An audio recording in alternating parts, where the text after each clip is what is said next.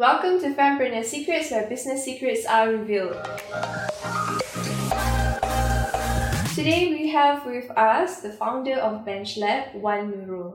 So BenchLab is a skills sharing platform uh, that is based in Brunei, and I think it's a very unique structure that we would like to discuss today. That's why we have my dear friend here, Wan, will be talking about this. So thank you for coming on the show, Wan. Thank you for having me. It's a big honor. Tell me a little bit more about BenchLab and why you started this. BenchLab started out of my frustration with regards to the way we spend our weekends in Brunei, especially. It has a unique ecosystem, but for us locals, there's very limited things we can do on weekends, aka attending someone's wedding, there's family function, watch movies. So, not really something that I want to envision myself spending the rest of my weekend. Just ask myself what was different from then back when I was in college and grad school in the US for six years, and the difference between that and when I am in Brunei. So the biggest difference is that options for me to actually meet new people who are as interested as I am in certain things or topics in life. I saw a lot of opportunities to do so by attending workshops and not boring symposium type, but more more of creative skills. I decided that maybe I should explore my creative side. Uh, so I, I went into fashion design workshops and whatnot. So I started off with like shoe designing workshop for 13 weekends. It was fun. It was it was a lot of commitment, but it was good because in a way I, I would be looking forward to my weekend, learning the next step in making my own pair of stiletto heels. What I love the most about that kind of workshop is that it's the magic, the chemistry that happens between instructor and students and amongst the students themselves. And that's that's what I want, I wish to emulate in Brunei. And, I, and I'm sure there are a lot of places out there, not just Brunei, who are who don't have this kind of skill sharing platform where you get to also meet people and share your skills. There are a lot of talented people actually, a lot of them, um, a lot of creatives, but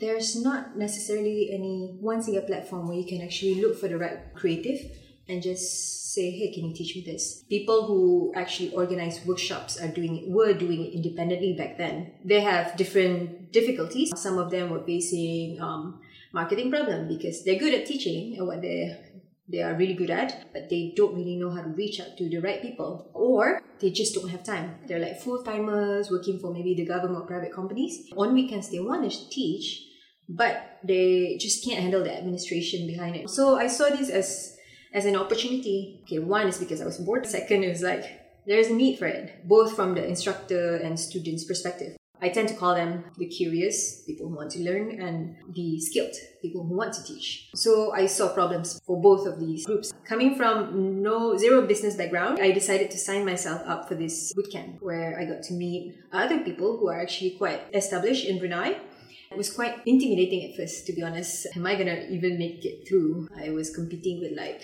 about 20 other startups. I don't even know where to categorize BenchLab as. You know, that time it was just like a somewhat vague idea and a concept that Bruneians could not accept. It was a steep learning curve. I I have a full time job, and at night, every evening, I will be dedicating myself to either working on my own or actually attending classes with them. We have homeworks, assignments. It, it, it, things were really going by so fast. At some point, uh, it was it was really hard for me to like just move on. Like I mean, just carry on and just fight till the end. I got mentored. We were lucky enough to meet people, mostly from Indonesia, people from Gojek and some of the big big names from Indonesia. That was a great opportunity. It, got me thinking about BenchLab more than just a place for people to just learn new things. We made it to the top three. BenchLab isn't totally unique. Seeing people who are doing similar things, trying to fulfill the same objective, mm-hmm. resolve the same issues, but at the same time, they're different and probably have started much much earlier than us in Brunei, I get to learn a lot of things that I didn't see. I wasn't sure. It's just the three of us working every weekend trying to host workshops after workshops after workshops, trying to look for talent after talent after talent. So we just went on. We were like, is this gonna work out? And, and he just said, just start. There's no perfect timing. So we just went on with with it and alhamdulillah our first several classes were mostly full class so we knew that it's that it's there it's been accepted by certain number of people but we want more we want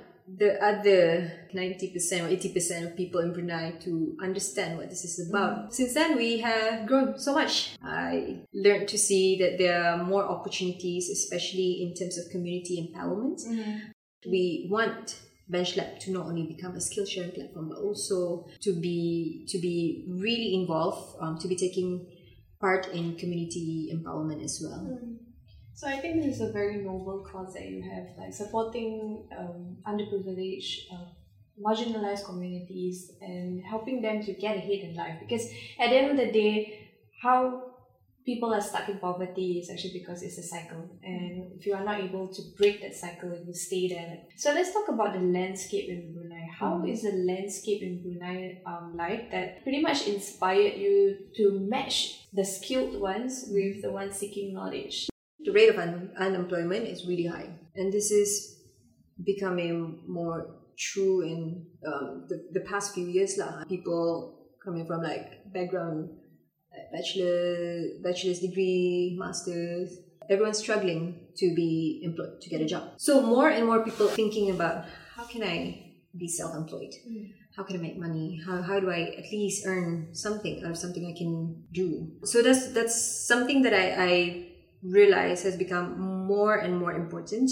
The way I see it is that people tend to also undermine themselves. They're good at something, but maybe it is at the skill that they, I mean, something that they're interested in teaching or learning, it's still at a beginner level. That's why we are also trying to target our workshops not only for people who just want to try, but also to develop themselves further than just a begin, like a beginner level. Mm. We want to help them. We want them to know that you don't have to attend formal education program. You don't have to spend thousands of dollars to like maybe get at least a diploma or degree to prove yourself you're capable of doing something. So just take a class, take a workshop, meet this other skilled person who can probably mentor you one day, and then perhaps people who you meet um, as students of the same workshop are your potential partners or collaborators. This is the way to go for people to not be so highly dependent on the government or the private sector to provide jobs for them.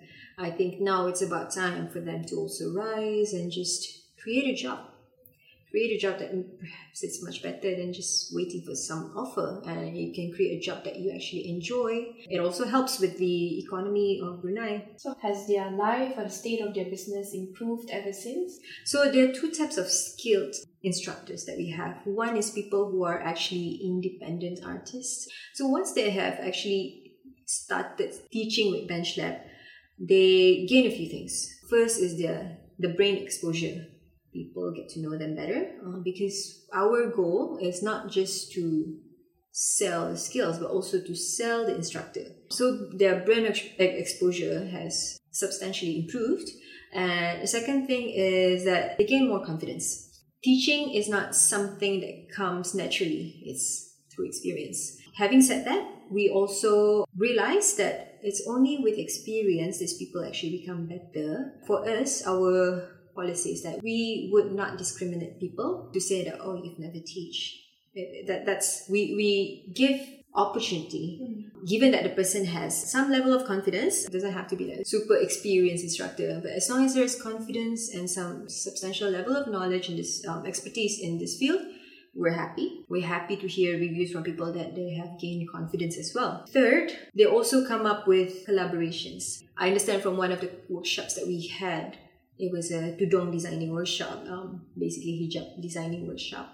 After the class the student his student was actually also an artist, watercolor artist. What happened was that collaboration happened, magic happens, and that's exactly what I wanted. So after that workshop, they actually came up with their own product. That's really nice. I think at the end of it all, when you created BenchLab, it has it's full of heart. If you compare women entrepreneurs with male entrepreneurs, male entrepreneurs is focused on getting the product right and getting it out in the market. But women entrepreneurs are focused on changing the world, making things better, and then at the same time trying to see how they can make this business part of their reality. So business owners who are female tend to point their business in that direction and you have done the same as well. Do you, do you think that? I mean, I don't know if I represent the entire woman community, but I, I really think there's a lot of feelings in this. There's a lot, I put a lot of emotions into it. Although they say run a business, you would have to be logical, not emotional. Um, but I think that's in some ways it's not quite true. Had my emotions not been there, I wouldn't want to fight for the people who need jobs, who need side incomes on weekends, who need to learn something without costing them like thousands of dollars, who just need to upgrade their CV or something, you know? Emotions were there to actually help me fight on and have sleepless nights and be okay with it still the next day. So you mentioned earlier that it wasn't an accepted idea when you first started. So mm. how did you break that mindset and shift it, the mindset of Bruneians to accept this? We understand um, from our first few workshops that the people who understand this best are young people who have especially traveled abroad or studied abroad. So they were exposed to this idea way before. We did an interview on radio. We accepted the offer from a local radio station and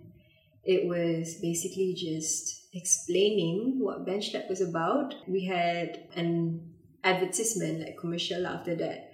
And then we had a lot of questions. They were like, what do you do? The questions that I never received while I was in the boot camp, because everything's everyone seems to get it, except for the first time when people thought it was a car workshop. When I said workshop, mm-hmm. I had to like twist and like, okay, it's actually like a class mm-hmm. where you have people learning new skill in an environment that is not classroom, not formal. So yeah, we had to deal with this like really basic questions, and I I I don't blame them for not understanding this whole concept of skill sharing.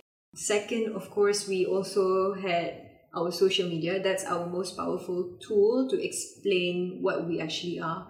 We've had we will have videos and we will have pictures and now we integrate Brunei Malay into our ads, mm. especially on Instagram stories, because we want to make it very personal to the locals. Mm. Of course, we still our main language of doing the business still in English, but we still want them to feel included. Mm. This is not something only for the educated or like the English speaking community of Brunei. This is for everyone. In fact, our instructors not all of them are able to speak, you know, like fluent English. Mm-hmm. And that's the beauty of it. I, I think the reason that this works is because um, recommendation from instructors, recommendation from students who have experienced how Bench Lab runs its workshops through word of mouth. I, I think that's how we eventually got more people to understand. And I'm, I'm really grateful. I've never imagined to have such substantial number of followers now who actually know and have heard of Bench Lab.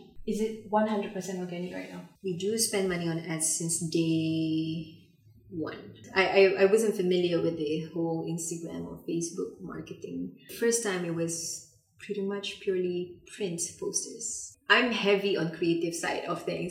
I invested maybe too much. I designed this whole poster. like, okay, this has to be different from every other poster in Brunei.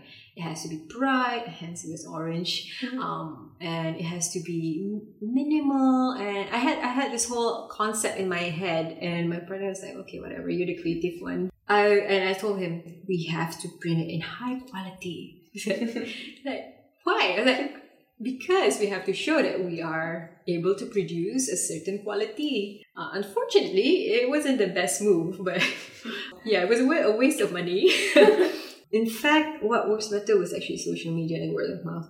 That's truly from our experience. And I'm sure some of your instructors also come from social media as mm. well. So, in that aspect, what is the percentage of you spending on uh, paid ads mm. versus the students coming only from word of mouth, which is on social media? I dare to say that it's mostly through ads. Based on the conversations I've had from the students when I just pop up into the workshops, they would be like, Oh, I heard from you guys from Instagram. Mm-hmm. It's mostly Instagram. We try to link um, to Facebook, we do, but nobody seems to say, I found you on Facebook. I, I have no idea why. Maybe the people who found us on Facebook were not the kind of people that was looking for us. If there is one thing that you wish someone would have told you about running a business, what would it be? I wish someone would have just told me that you can't solve everything. So it has to be a focused one. The pickier you are with your objectives, the clearer you are I guess the more content you will feel to understand to actually accept that you're not everyone's cup of tea. It's a really good business, and I really hope and wish that Bench Lab will go far. Thank you. that's, that's a goal. So, Wan, what is your future plans for Bench Lab? Really want to be online. We really we realized that in this digital era, I I can't just make Bench Lab a one-on-one thing. Mm-hmm.